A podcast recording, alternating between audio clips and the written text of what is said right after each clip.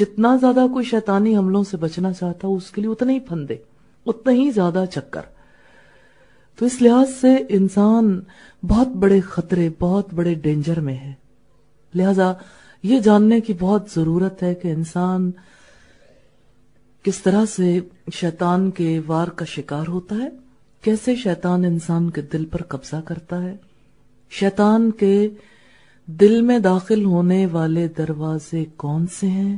تاکہ ہم ان دروازوں کا علم حاصل کرنے کے بعد شیطان کے لیے وہ ڈور کلوز کر دیں، وہ دروازے بند کر دیں۔ اللہ والوں نے ہمیشہ اسی طرح سے ایفرٹ سے، اللہ کی مدد سے، دعاؤں سے وہ دروازے بند کیے اور شیطانی جالوں سے بچتے رہے۔ آج ہم بھی اسی راستے پر چلنا چاہتے ہیں جو انبیاء کا، صالحین کا، شہداء کا اور صدیقین کا راستہ ہے۔ تو ہمیں بھی اسی طرح سے ان راستوں کا علم حاصل کرنا ہوگا اور سٹرگل۔ یہ جہاد بن نفس ہے، اپنے اندر کے ساتھ ایک جنگ ہے، کیونکہ یہ نفس جس طرح سے انسان کو اکساتا ہے، اس نفس کا پیچھا شیطان کرتا ہے۔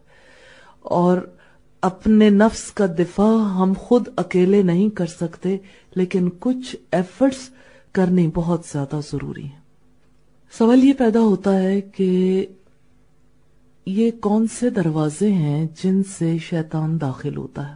دیکھیے، اس کمرے میں آپ کہاں سے داخل ہوتے ہیں؟ اتنے ماشاءاللہ لوگ بیٹھے ہیں، کہاں سے آپ انٹر ہوئے تھے اس دروازے سے؟ کچھ لوگ پچھلے دروازے سے داخل ہوئے ہوں گے۔ نظر آتے ہیں؟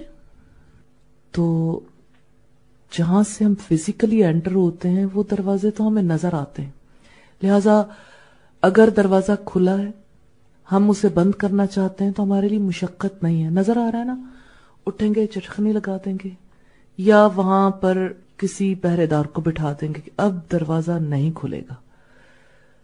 لیکن دل کے دروازے ایسے ہیں جو نظر نہیں آتے۔ محسوس کیے جا سکتے ہیں پتا چل سکتا ہے۔ ان دروازوں کے نام بتانا چاہتی ہوں۔ پہلا دروازہ غضب ہے، غصہ۔ جس وقت انسان غصے کی حالت میں ہوتا ہے، تو شیطان کو دل پر قبضہ جمانے کا موقع مل جاتا۔ جتنے بھی دل کے دروازے ہیں نا، جہاں سے شیطان آتا ہے، یہ دراصل انسانی صفات ہیں۔ پوری صفات ہیں۔ انسان جب اس صفت میں مبتلا ہوتا ہے، اس حالت میں ہوتا ہے، تو شیطان کو موقع مل جاتا ہے۔ آپ نے کبھی ایکسپیرینس کیا اپنی لائف میں کہ جب غصے میں ہوتے ہیں تو سیلف کنٹرول لوز ہو جاتا ہے؟ ایسا ہوتا ہے؟ مائیں بچوں کی پٹائی کر دیتی ہیں غصے میں۔ شور کے ساتھ لڑائی ہو جاتی ہے۔ کئی لوگ برتن توڑتے ہیں۔ کئی لوگ بہت کچھ بولتے ہیں۔ غصے کی حالت میں اگر کسی انسان کو دیکھیں وہ چلے گا تو پاؤں پٹکے گا۔ کسی کو دیکھے گا تو غصے والی نظروں سے دیکھے گا انسانی نظریں نہیں فیل ہو رہی ہوتی۔ ایسا لگتا ہے کوئی حیوان آ گیا ہو۔ اور جس وقت انسان اگر اپنی شکل آئینے میں دیکھے نا غصے کی حالت میں، ایسا لگتا نتنے پھولے ہوئے اور آنکھیں چڑھی ہوئی۔ اور اسی طرح یعنی یوں لگتا ہے کہ چہرہ پہلے سے بڑا ہو گیا اور زیادہ بھیانک ہو گیا۔ لیکن انسان اپنا چہرہ بھی نہیں دیکھنا چاہتا ایسی حالت میں۔ غصے کی حالت میں اسے اپنا چہرہ صحیح طرح دکھ بھی نہیں رہا ہوتا۔ ایسا لگتا ہے ایک پردہ سا آ گیا، آنکھوں پر، عقل پر، اور انسان کے لیے اپنے معاملات کو ہینڈل کرنا بہت مشکل ہو جاتا ہے۔ اسی وجہ سے اللہ کے رسول صلی اللہ علیہ وسلم نے منع فرمایا، آپ نے فرمایا، لا تغضب غصہ نہ کرو۔ کیونکہ غصہ کرتا ہے انسان تو اس کے دل کو آگ لگ جاتی ہے۔ فلیئر اپ ہوتا ہے نا۔ وہ تمام خصوصیات انسان کے اندر پیدا ہوتی ہیں جو آگ کے بھڑکنے کی وجہ سے کہیں بھی پیدا ہو سکتی ہیں۔ اچھا جب آگ لگتی ہے نا کسی چیز کو، جیسے لکڑی کو آگ لگتی ہے، یا کسی کپڑے کو آگ لگتی ہے، یا کسی گھر کو، یا کسی بھی جگہ پہ، تو آپ دیکھیں کہ لکڑیوں کو آگ لگتی ہے تو لکڑیاں آواز پیدا کرتی ہیں اور شولے بھی نکلتے ہیں، دھواں بھی نکلتا ہے۔ اسی طرح سے گھر کو آگ لگتی تو اس آگ کی کیفیت کیا ہوتی ہے؟ ہر چیز کو وہ لپٹیں گھیرے میں لے لیتی خطرہ یہ ہوتا ہے کہ صرف ایک جگہ تک وہ آگ محدود نہیں رہے گی، بڑھے گی، پھیلے گی اور ہر چیز کو جلا کر راک کر دے گی۔ بس غصے کا معاملہ بھی ایسا ہے، انسان کو جب غصہ آتا ہے نا، اس کے دل کو جب آگ لگتی ہے، یہ آگ فزیکلی نظر نہیں آتی، لیکن زبان سے بھی آگ کے شولے نکلتے ہیں۔ آنکھوں سے بھی آگ کی چنگاریاں نکلتی ہیں۔ اور انسان کے ایک ایک رویے سے اس آگ کا اظہار ہوتا ہے۔ اور آپ جانتے ہیں، ابلیس آگ سے بنا ہوا ہے۔ اور آگ سے اسے دلچسپی بھی بہت ہے۔